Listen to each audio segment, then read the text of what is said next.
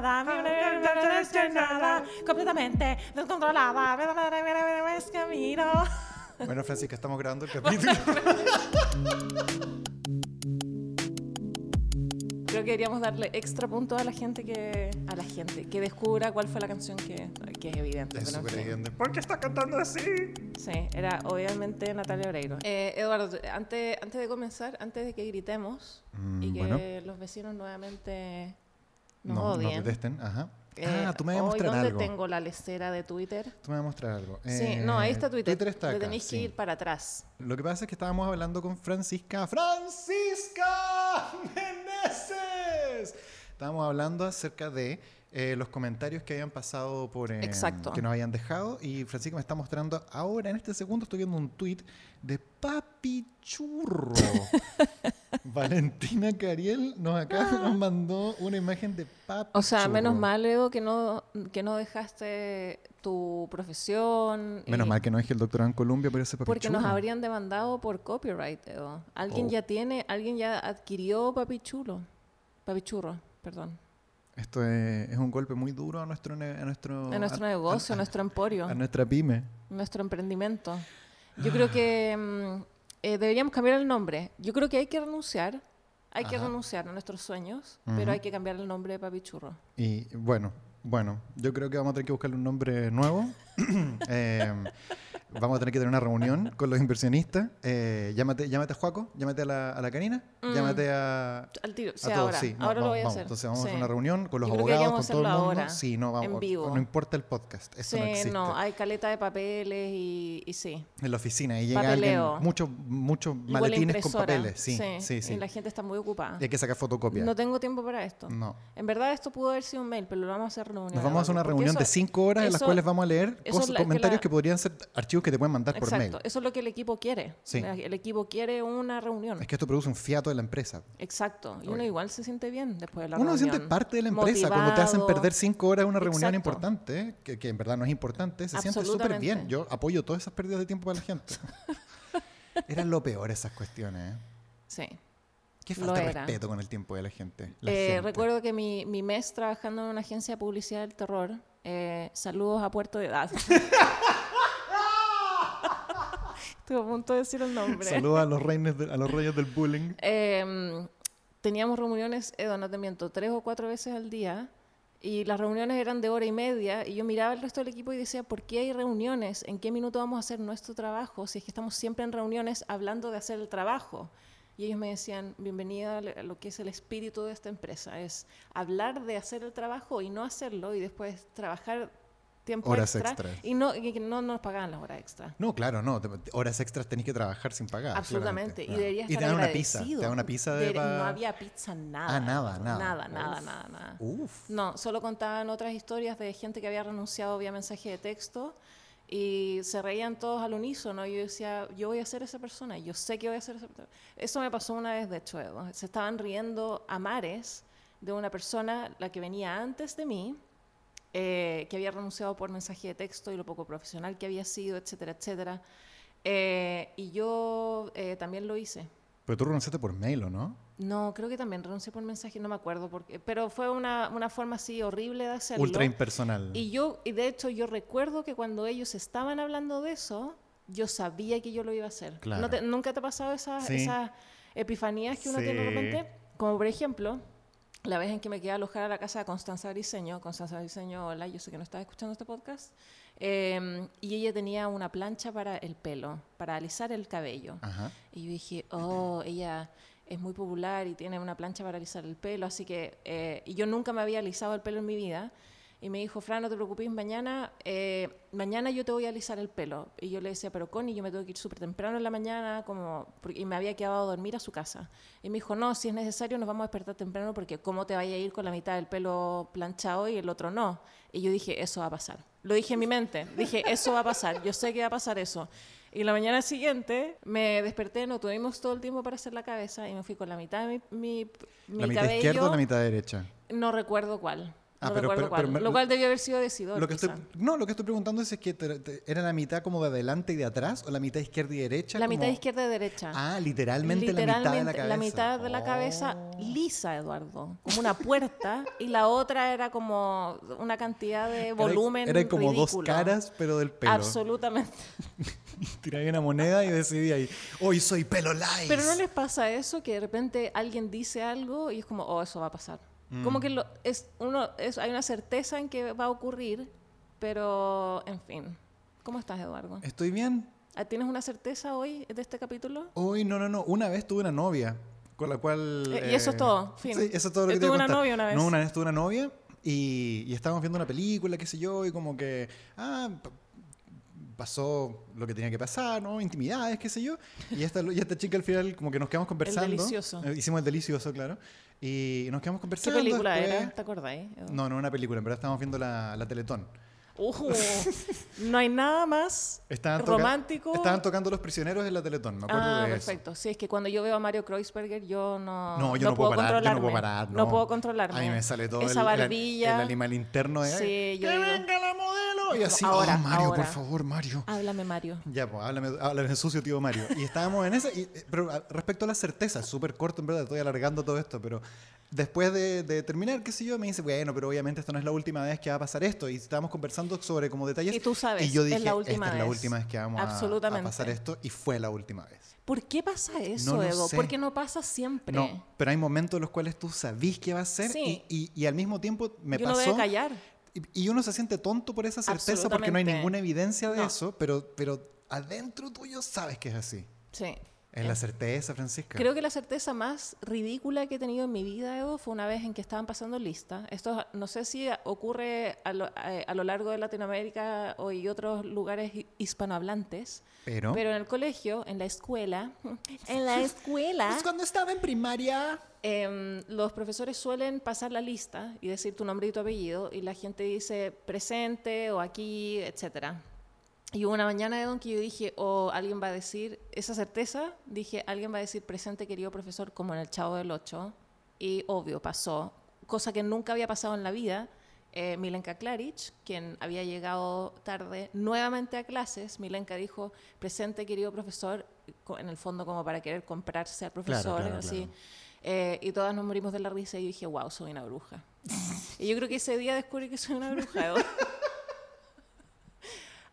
Y ahora haces delivery con tu... Con tu Exacto, claro, delivery- deliveries de pan. De pan, claro, claro. Y Absolutamente. tienes un gatito y todo. Sí. Tienes aventura. Eduardo está haciendo alusión a Kiki's Delivery Service, por si acaso. Y hay un reloj y es tienes que pe- cuidar de película que, de que no se caiga un niño del reloj. Y hay un dirigible que va a explotar al final. No, yo creo que me voy a fugar, no voy a hacer nada de eso. Ah, me voy a robar todo el pan, voy a patear ese gato y me voy a ir. Todo el conflicto inventado que sale de la nada del tercer acto te lo voy a Absolutamente. saltar. Oh, que choque el dirigible, chao. La, la, la. Adiós. Muy bien. ¿Tú crees en eso, Edo? Que cuando uno, como los gringos dicen, el jinxear algo, el, el, el mal de ojo, o el decir como, oh, este capítulo va a ser súper aburrido, y hay- es- ay, no lo digas en voz alta porque...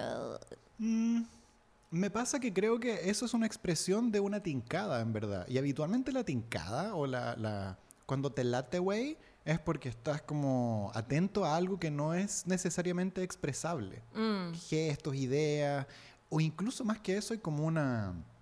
Hay un ritmo en el cual las cosas se desencadenan que te, al menos a mí me permite adivinar que va a pasar algo o puede ocurrir alguna cosa. mm, Como, como lo que te pasó a ti. pues, Hay una onda en la sala de clase, un tipo de humor que falta a alguien y tú dices, "Mm, alguien va a decir una tontera como Sí. esta y pasa. Yo creo que tiene que ver con eso. Ahora, no, no sé si no sé si estoy respondiendo a la pregunta porque no, me, no, me- no tiene que ver necesariamente como con el mal de ojo, pero sí tiene que ver con la idea de poder predecir este tipo de, de- de situaciones. Igual no es en vano. Cuando yo dije, esta es la última vez que vamos a estar juntos, era porque igual la relación estaba como Yo tensionada la- en otras partes Sí. y era como adivinable. No era evidente en ningún caso y no pasó al día siguiente tampoco. Pero sí hay como pistas. Algo te Mm. late en la realidad como para decirme... esto no está bien. Mm. Eh, ¿Podríamos decir que Mario Kreuzberger, Kreuzberger maldijo tu relación, Eduardo? Eh, sí. Yo creo que todo es culpa de Mario Kreuzberger. yo creo que tú. bueno, no, no me quiero meter en esta porque tengo opiniones muy duras con respecto a Mario Kreuzberger A y- Mario. Y, y su rol de, de- de- de divertimento en la dictadura, así que mejor no entremos ahí. Pero me Podríamos gustaría- hablar de... Ah, Podríamos hablar del tema Hablando de de hoy. dictaduras. no sé. Citas. A ciegas, ciegas, ciegas. Ay, Francisca Meneses, ¿de qué vamos a hablar hoy día? Contémoslo a, a los niños en la casa. Yo creo que hablemos de citas, Edo. Citas, así Sí. como cuando uno dice to be or not to be. No, citas como el tener una, un encuentro, porque eso es una cita, un encuentro entre dos personas que deciden pasar tiempo juntos bebiendo alguna bebida. O y conversando luego, también puede ser, sin, sin necesariamente. Absolutamente, Ok. absolutamente. Pero siempre es en torno a alguna comida o bebida, eh, intercambian información y diálogo y después se separan y deciden si hacerlo de nuevo o no. Eso es una cita. Muy bien. Para los, los no sé, Para los para los ovnis que están escuchando que no tienen idea que es una cita, eso es. Parto Cita, yo, dispara usted o disparo yo.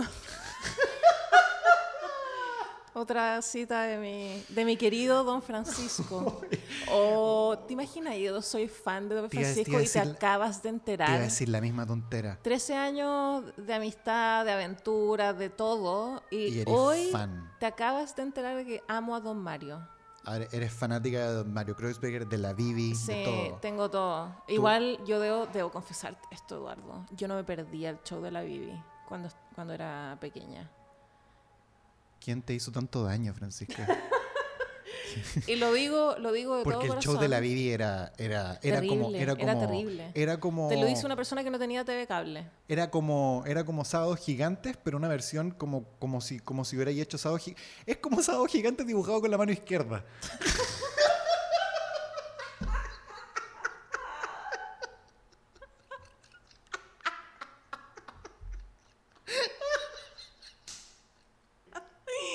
Oye, ¿y tú, ve- tú veías el show de la Bibi que tienes esta... Esta opinión esta tan dura. opinión, esta... ¿Ah? ¿Ah? ¿Tú lo dices con conocimiento Perdón. de causa, No, no, no, Eduardo? perdona, yo no quise O sea, ofender. de un fan a No. otro, yo creo que tú, mucho. estás muy fuera de lugar. mucho. Ok, ok, está todo bien. No, pero lo digo súper en serio. Yo igual veía el, el- show es de que la había Bibi pocas cosas para ver. porque po. te lo hizo una, una niña que no tenía TV cable y este era el único medio de entretenimiento. Oye, basta con, con el bullying. Antofagasta en los 80, digamos que igual era duro. ¿no? Era duro. Principios de los 90. Era duro, no había nada. No teníamos. Me acuerdo, Eduardo, cuando instalaron la primera escalera mecánica en Antofagasta. Y yo no lo podía creer. Y yo dije como, oh, estamos a un paso de ser Santiago. la capital. Pero te juro, Edo, cuando mis amigas iban a Santiago, eran como, wow, ella va a ir a Santiago de vacaciones. Claro. Era, era una aventura. Porque igual la distancia no deja de ser. Para la gente que no sabe de geografía, por favor, Google Geografía de Chile, digamos. Chile, sí. Eh, Antofagasta está en- al norte del país y igual una distancia grande. Es súper grande. Entonces sí. uno se siente como persona de región, uno se siente súper aislada. Todos los comerciales era como, venga a Ripley, y era como, no tengo Ripley. Vengo al Jumbo, no tengo Jumbo. Mm. Entonces uno se siente como Excluido. una escoria de la sociedad. en fin, hablemos de citas. Bueno, el, Y no de la Bibi. El centralismo en Chile. Pero bueno, dispara usted, disparo yo. Eh, dispara tú, Francisca. Ok, eh, creo que mi experiencia, Edu, ha sido bastante mm, variada en, en general. Eh, obviamente esta es la primera vez que salgo con mujeres, entonces, eh, pero sí he tenido, mm, entre comillas, citas con amigas o personas que no conozco y que hay una intención de ser amigas. Por ejemplo, eh, gente con la que me he llevado súper bien en línea, online, y decidimos conocernos en persona. Y la verdad es que esa sensación o esa experiencia de conocer a alguien que uno ve online o tiene buenas migas online es muy parecida a tener una cita. Entonces tuve ya la experiencia previa, Ah. previa de juntarme con una mujer o con una persona que se siente identificada con el género femenino. Desde ahora en adelante voy a decir mujer, pero se entiende pero se que entiende es que sí. Em, y la verdad es que es muy similar esa sensación. Entonces, al menos por ese lado no estaba tan nerviosa.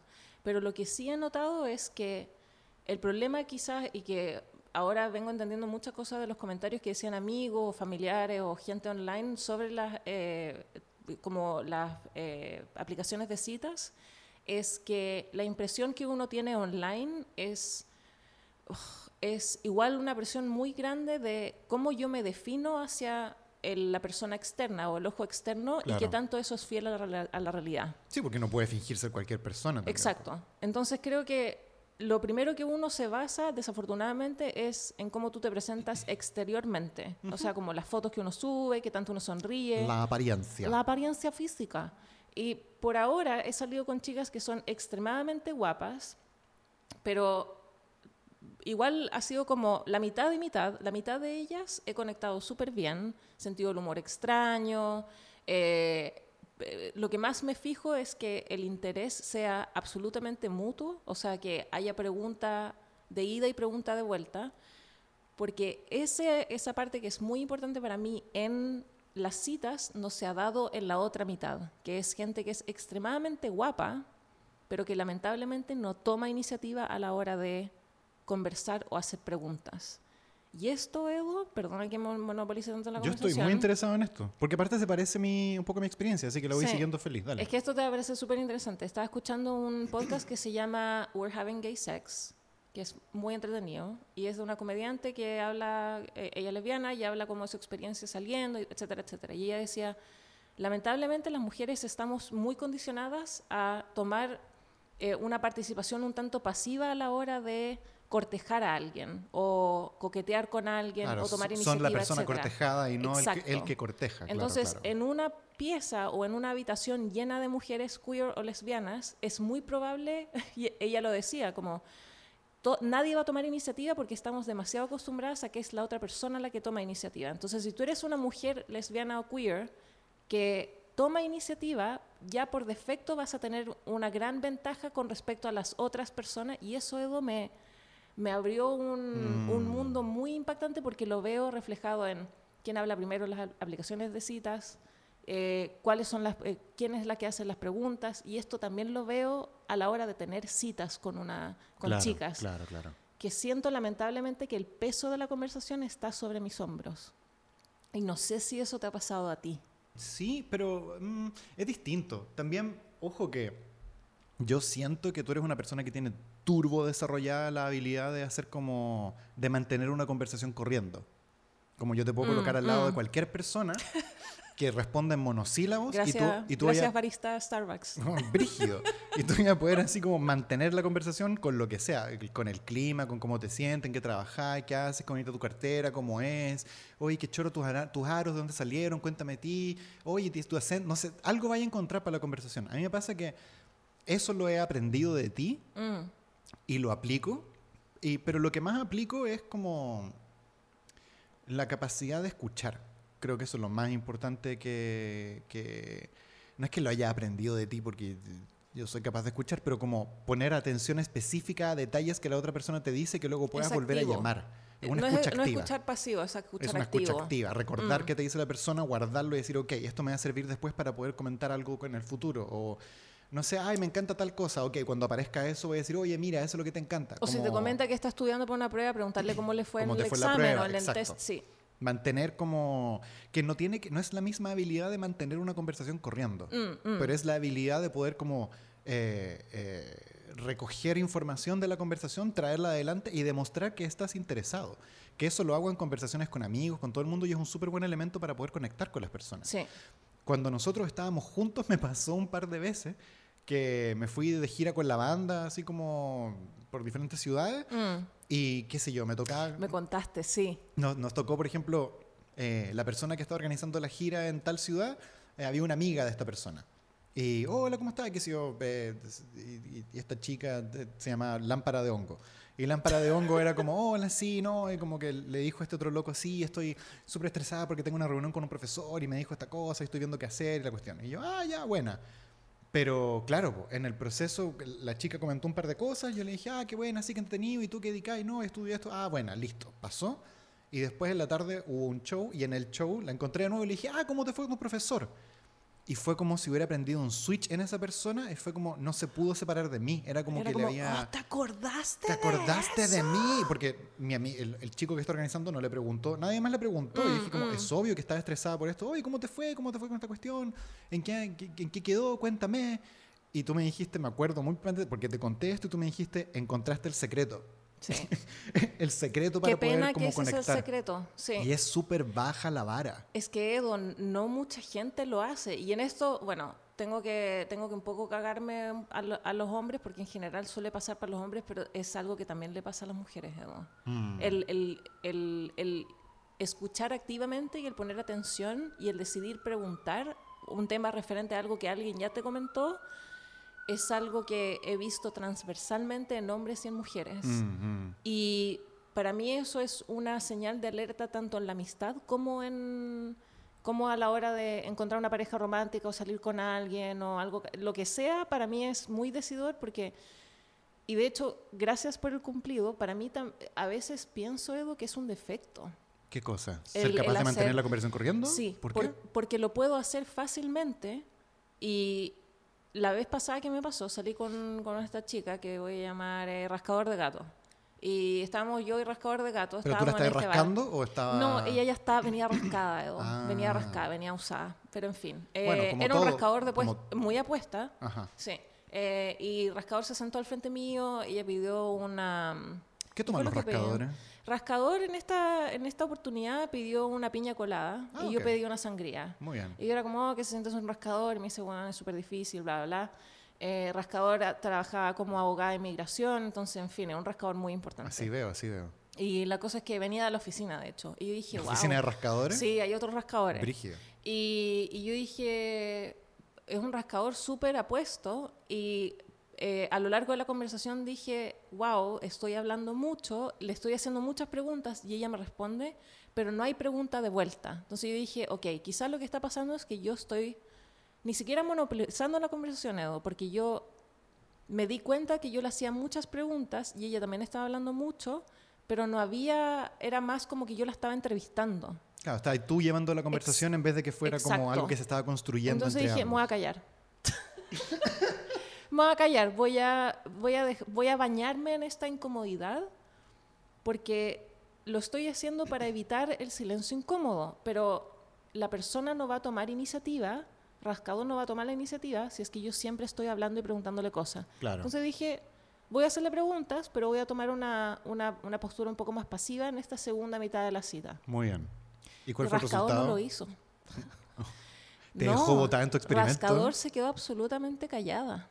Lo cual me dio mucha pena porque dije, wow, Rascador es súper apuesto, se nota que hace como, tiene una profesión súper importante. Sin ir más lejos, yo soy inmigrante, agradezco mucho que existan rascadores como ella, Claro, claro, claro. pero no, no, n- esto es lo que me pasa y trato de no tomármelo en serio o a pecho o eh, a lo personal, pero esta acción, Edu, me demuestra que no hay interés de parte de la persona. Entonces, cuando, cuando yo le digo como, sí, soy ilustradora y estoy trabajando en una novela gráfica, hay tantas preguntas que hacer. Sí. Y yo digo, ¿por qué esta persona, será que está nerviosa?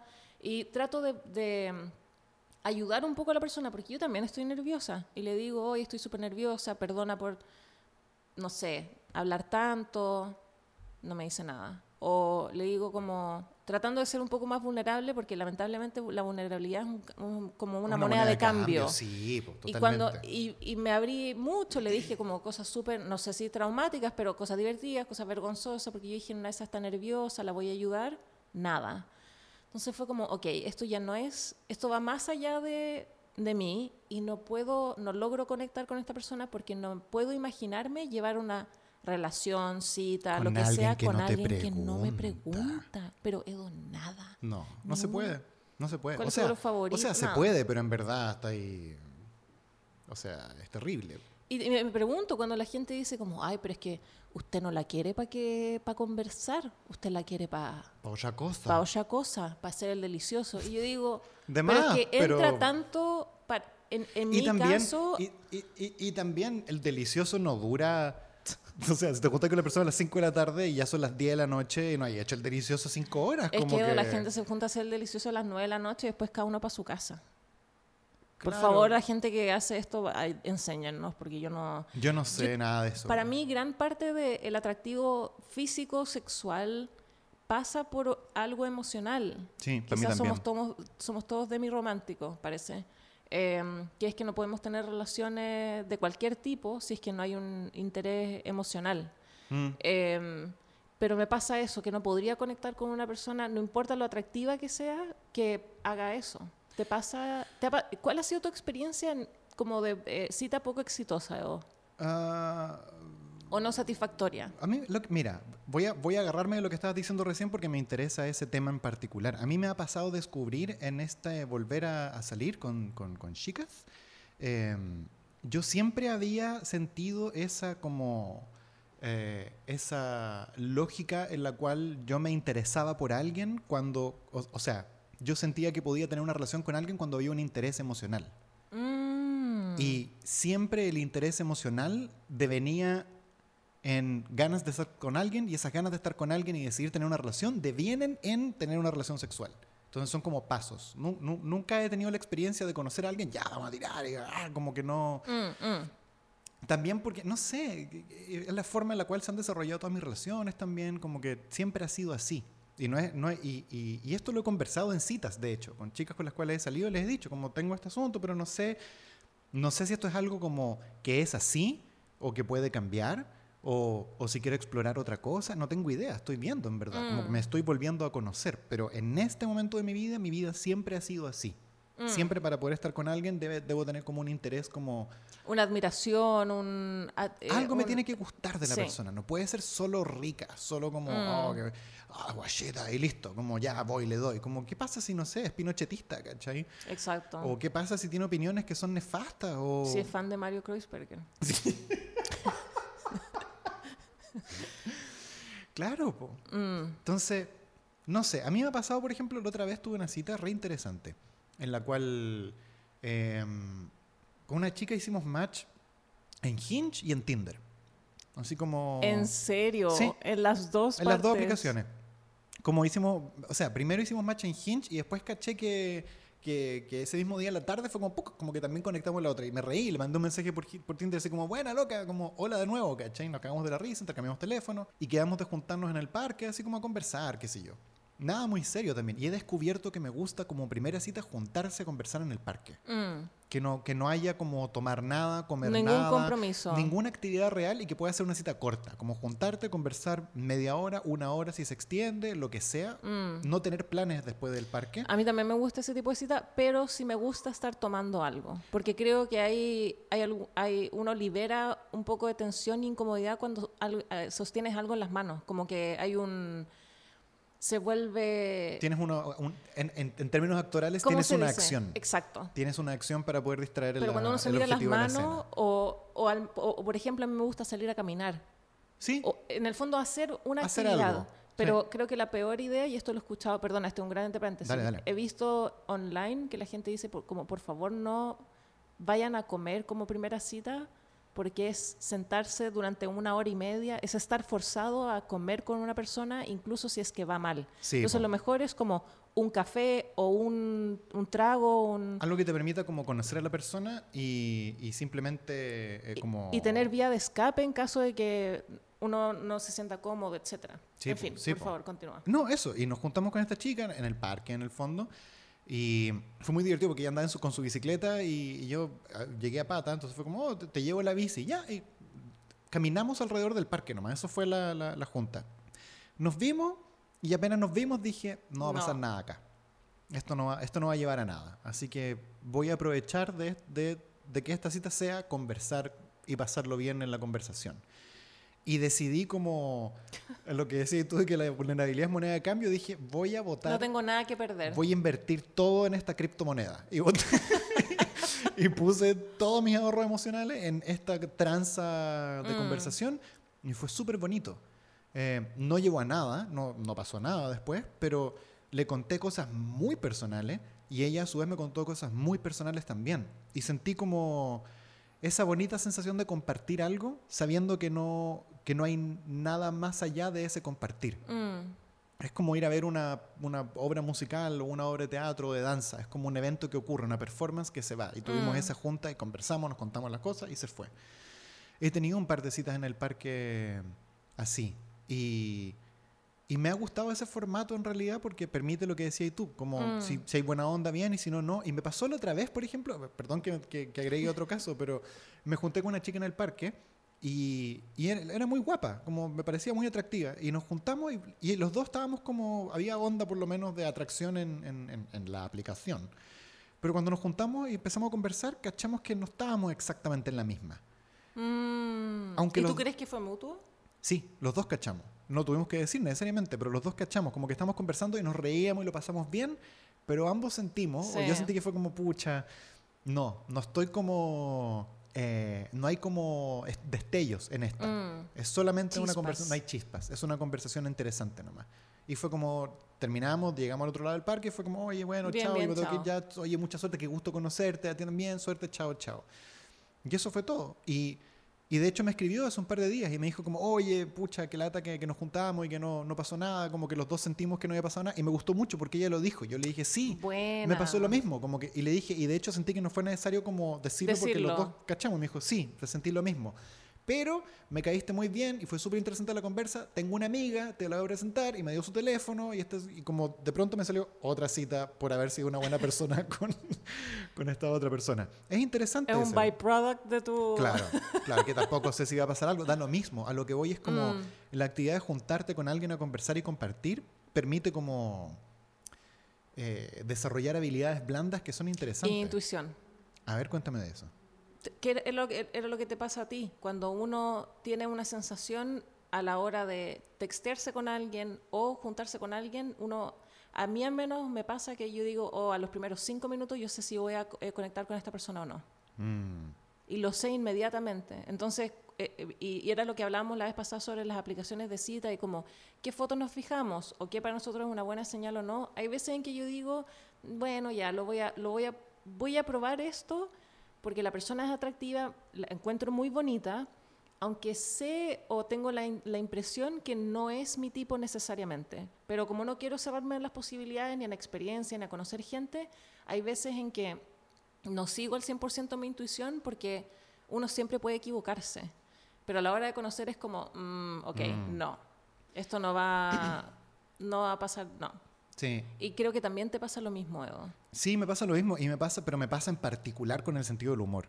Mm, Como que conozco a alguien y me pasó que, que al, al principio, así como la- las primeras citas que tuve, estaba saliendo con, salí un rato con una chica con la cual terminó no pasando nada, pero salí muchas veces con ella, no sé si muchas, pero no sé, cuatro veces, Mm. un periodo de tiempo igual extenso. Y mensajeábamos y todo, pero como que...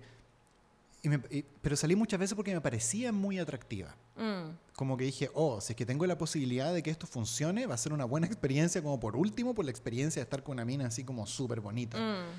Y, pero no había onda de humor, nada. Oh, no. Entonces, a veces yo decía comentarios y, y era como, ah, buena. Entonces, y a mí me pasa que el sentido del humor es fundamental a la hora de poder Sí, conectar con Igual, alguien. Ya, en, en defensa de, de esta persona, A ver. yo creo que el sentido del humor igual se puede com- complementar, compenetrar o desarrollar, Edo. Porque nuestro sentido del humor, cuando nosotros partimos, no era, no era, o sea, eran basalmente parecidos, pero no eran iguales. No, no, no, no, pero tienen que ser iguales, pero debe haber una disposición al juego. ¿Y tú crees que no había una disposición? No, por ejemplo, no sé, pues, y me- me- voy a usar un ejemplo de otra cita, no, de, no de esa primera, reunión, pero por ejemplo, hay una chica con la cual estábamos teniendo una onda, qué sé yo, y como conversábamos, fuimos a un bar, nos fuimos a la parte de atrás del bar, porque acá los bares, supongo que en Chile también, pero tienen como una parte de atrás para poder como irte a fumar, Un qué sé patio yo. trasero. Un patio trasero. Y estábamos en el patio trasero escuchando música, fumando un porro, qué sé yo, conversando, y en un punto... Una escena muy de Nueva York. Sí, súper.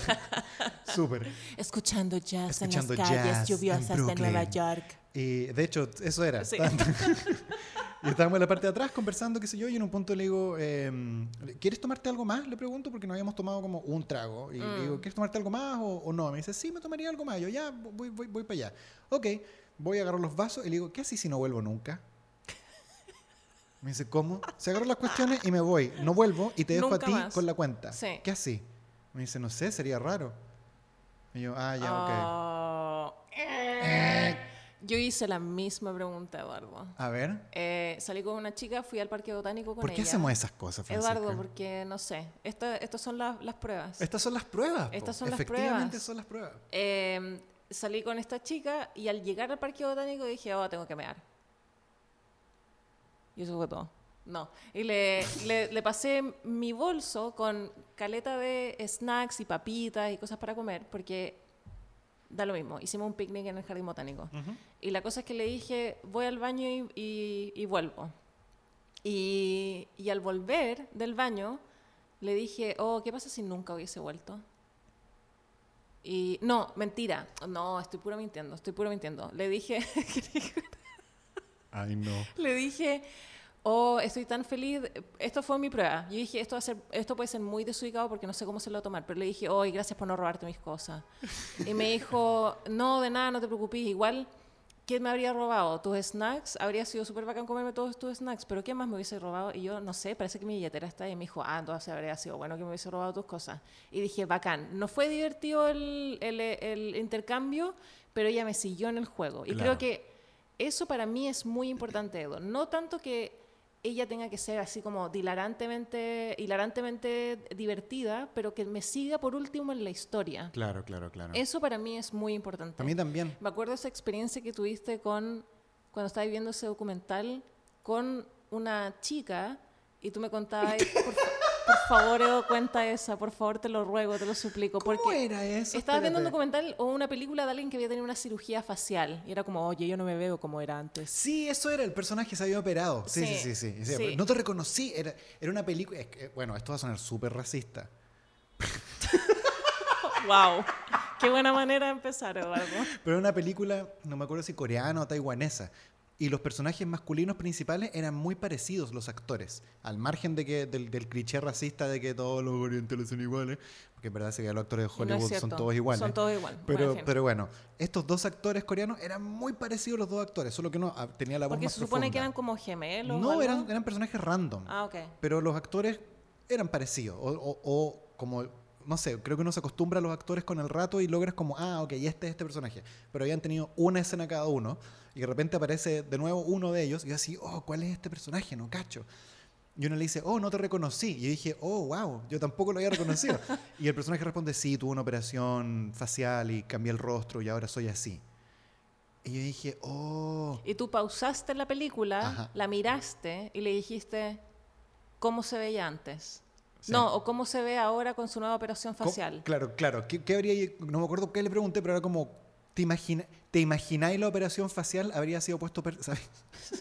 ¿Habría sido po- ponerse un pezón en la frente? Y ella me miró y me dijo, ¿qué? Le dije, imagínate, el tipo, su, su, su- su operación facial fue colocarse un pezón en la frente. ¿Cómo se cubre un pezón en la frente? Porque hay que ¿Se cubrirlo. cubre el pezón? ¿Se cubre el pezón o no se cubre? Y si se cubre, ¿se cubre con una bandana o en ese mundo vendrían sostenes para taparte el pezón de la frente? ¿Es un pezón lactante o no? Es una Hay pregunta muchas importante. Hay muchas preguntas Sí. del pezón en la frente. Y la chica me miró y me dijo, no sé, qué raro.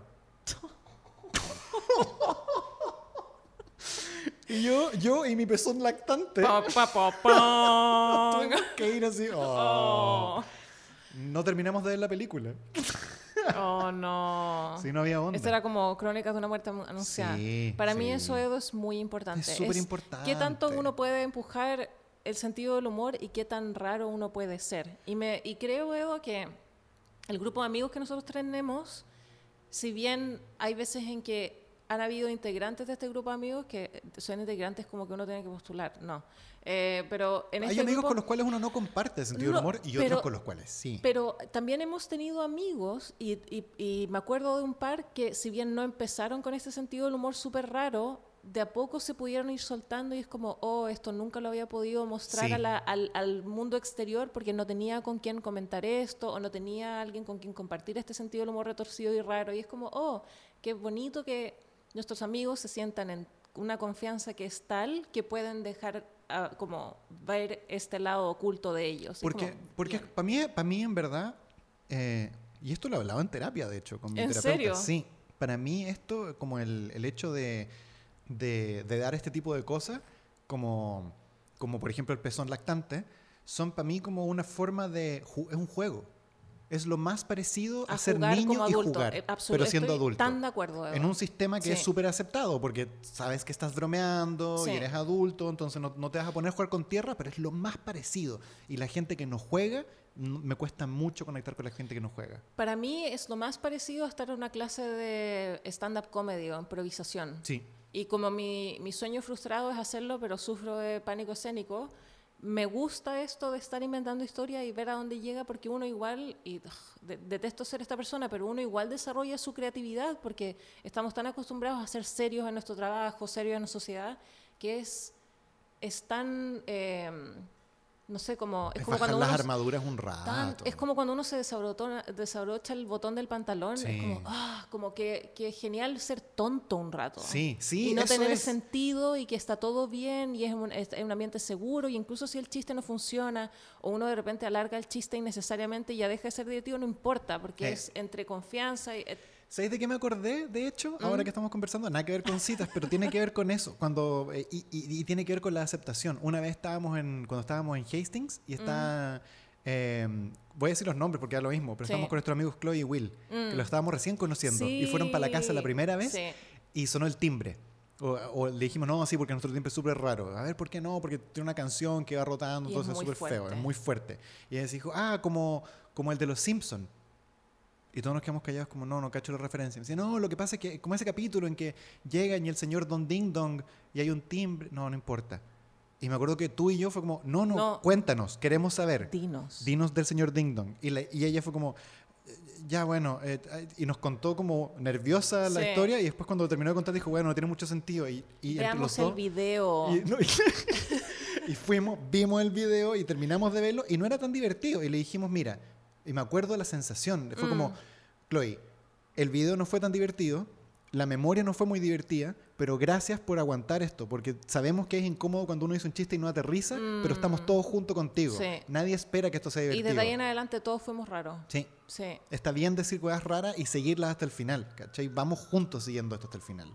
Y siento que la amistad como que se apretó en ese momento y fue mucho más fácil. Después nos juntamos muchas veces más. No sé si Mm. por lo mismo, pero siento que eso produce un estado como de no juzgar. Absolutamente.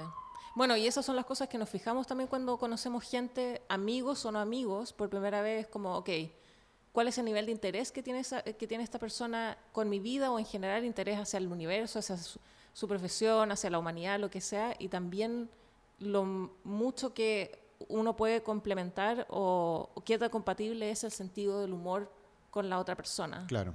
Sí, me pasa eso. Muy bien, Eduardo. Sí.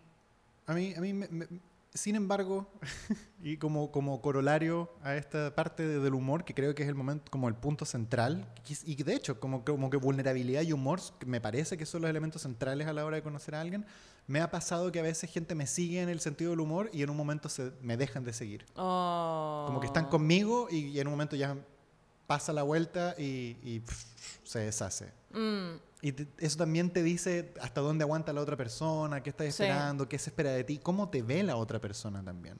Creo que Sí, que, la, que no se, no- la persona con la que está saliendo no se toma, dema- se toma demasiado en serio, para mí ta- también es una alarma, Evo. súper. Porque es importante hacer el ridículo y yo entiendo que uno no tiene que ser payaso todo el tiempo, pero me acuerdo que esa fue una de las primeras cosas que aprendí contigo, Edo. Porque ¿Ah, sí? yo antes era súper, o sea, no era seria precisamente, pero me daba mucha vergüenza todo. Existir me daba vergüenza. Mm. Y yo creo que tú fuiste una persona muy importante en empujarme a no temerle a hacer el ridículo, no tener miedo a, a equivocarte, no tener miedo de mirarlo a él, no tener miedo de que...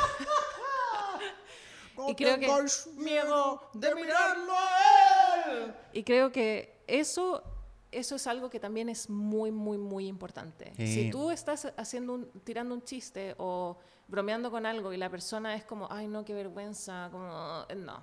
A mí me pasa que es atractivo. Eso me pasa. Me pa- El, el, no tomarse en serio Mm. es atractivo. La gente que no se toma en serio como que es... ca- Porque al final la gente que es capaz de no tomarse en serio y sin ser necesariamente un payaso todo el tiempo, te habla de una, te habla de, de Un una espíritu. seguridad, de un espíritu, Sí. de decir como... Alguien que no se toma en serio es capaz de tomarse en serio, pero no ocurre al revés. No ocurre al revés, no.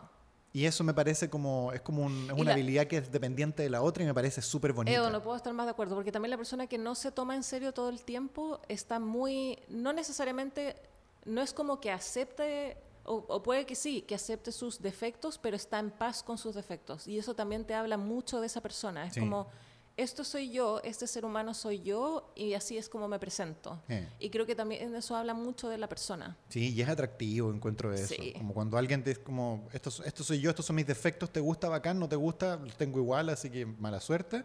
Y no son defectos que son como, no son defectos que los, que los catalogaría como, no sé, pues me gusta, como defectos que son malos. Yo soy Mm. súper celoso, así que El- si yo soy que- así, si no te gusta, no. Como Es que, no son esos defectos. El aceptar y estar en paz con los defectos no quiere decir que uno no los está trabajando o que no puede hacer nada al respecto. Claro. Es, es más, un- es más bien creo que una actitud. ¿Te Sí, pasa? Sí, es como un... Estoy tratando de encontrar la palabra contigo, como... Es- creo, creo- creo- sí, yo creo que es un, yo creo que es un modo de proceder ante tus defectos. Mm, Saber que están ahí, que los puedes trabajar y, te- y no te los tomas en serio cuando aparecen. Sí. Pero al mismo tiempo los señalas, como, Sí. oye, acabo de hacer esta estupidez, soy súper distraído, se me quedó esto. Uh, para la otra se me va a perder un brazo. Ja, ja, ja, vamos, para adelante. sí. Siempre y cuando la persona tú veas que también hace esfuerzo en cambiar esas cosas, es súper refrescante porque no tienes tú que estar corrigiendo. Oh, sí. Muy bien, Eduardo. Súper bien. Citas. ¿Qué viene de las citas? Opino que es tanto trabajo. Edo. Es un montón de trabajo. Es un montón de trabajo. Para alguien Sí. que le gusta conocer gente y conversar con gente, Edo, A mí me encanta. Pero te es agotador pero, igual. mm, es que me es agotador como repetirlo. ok, Eso es lo que me pasa. ok, me siento menos sola. Sí. igual tú eres... Porque uno igual le pone play a una grabadora cuando está en una cita, porque te hace- las mismas preguntas surgen Sí. y eso quizás es lo... Es lo Yo lo tomo como un... Más que una grabadora, lo pienso como, como un stand-up comedy. Como un guion de stand-up comedy. Que Mm. tenéis como beats. Tenéis como un chiste que contáis en cierto momento y en otro momento y los vais depurando. Como cuando... Mm. Como cuando tenía una pareja y contáis, ¿cómo se conocieron ustedes? ¡Pum! Y activáis el beat. Y contáis, Sí. no, nosotros estábamos acá. O, oh, ¿y qué pasó con. ¿Tuviste un ovni alguna vez? Y yo tengo el beat del ovni así, Sí. clarísimo, te lo cuento así. Va, o una vez cuando estaba chico. Como que son, son estos beats de stand-up comedy que tiene muy Mm, claro. mm. Entonces, claro, conocer gente es repetir esos beats. El problema es cuando. El problema es cuando se empiezan a sentir poco, poco eh, genuinos los sí, beats. sí. Que me, me- me pasó una vez que estaba contando algo que para mí era importante y como ya lo había contado un par de veces antes, sentí que, había que se estaba gastando. Oh, no. Y dije, oh, tengo que tener cuidado. Tengo que tener cuidado porque esto lo estoy gastando al, al man- al manosearlo, como al, al- Mm, restarle el mm. valor que tiene Me realmente. pasa lo mismo, sí. Buena. Y de hecho, lo que, lo que me ocurre, Edo, es que como las suelen suceder que so- se hacen las mismas preguntas siempre, Mm. digo, oh, como estoy fraseando esto de la misma forma, en el mismo orden, me siento poco sincera. Sí. A pesar de que sé que esa es la respuesta Sí. y me gusta que esa sea la respuesta en el orden correcto, porque a mí me, etcétera, igual me siento poco sincera, porque Sí. no lo estoy diciendo por primera vez. Pero me imagino que a todo el mundo le pasa cuando es- estás saliendo con muchas personas en un mismo mes o en un periodo de tiempo. Obvio que las mismas preguntas se van a repetir. Totalmente. Y también yo creo que, no- bueno, no me ha pasado ahora estar en una relación, así que no lo sé, pero me imagino que cuando esté en una relación hay muchas preguntas que me van a hacer que las voy a contar y yo ya te las conté a ti alguna vez o se las conté a otra pareja y voy a volver a contarlas de la misma forma y va a pasar esa sensación como, Sí. oh, esto que era tan importante para mí y que lo conté en un momento de fragilidad, ahora lo vuelvo a contar y lo estoy contando igual porque uno se acuerda cómo contó las cosas. Obvio. o- yo me acuerdo, tú también te acordáis. Sí. Pero ahora es extraño porque lo estamos contando en inglés. Sí. Y eso ha sido muy interesante. Sí, a mí me pasa que en Hoy inglés... podríamos hablar de eso en el Hablemos de eso capítulo. Ya, sí, sí, sí, porque Ya, hay un montón de detalles de esa que son Sí. buenos. Ya, bacán. Ok. Bueno, Hay veces en que un uno no quiere pensar en inglés y lo tiene que hacer. Está ahí obligado, está ahí obligado. Y hay chistes que no funcionan. Bueno, ahí vamos, a, vamos a explorarlo. ahí en vamos fin. Eh, ¿Nos pueden seguir? ¿Dónde, Eduardo? Yo creo que nos pueden seguir en las redes sociales. Tenemos Twitter, tenemos Instagram Y el Patreon. y tenemos el Patreon, sí. Y YouTube. Y tenemos un YouTube, sí. Arroba Frenet, Y, arroba y vamos a estar ahí y nos pueden escribir y vamos a estar todo bien. Porque Así que también si nos quieren ve- igual nos pueden seguir en otra parte también. Es que no- lo que pasa es que esas, esas redes son las más importantes porque yo creo La que son como las, las- principales. Entonces, que colocamos como el Instagram, la gente lo puede seguir por ahí, pero si colocamos, no sé, pues, Fotolog ya no existe, ¿cachai? No, no, MySpace. ¿te de Fotolog? Una acuerdo vez me acuerdo que- nosotros teníamos una... Adiós.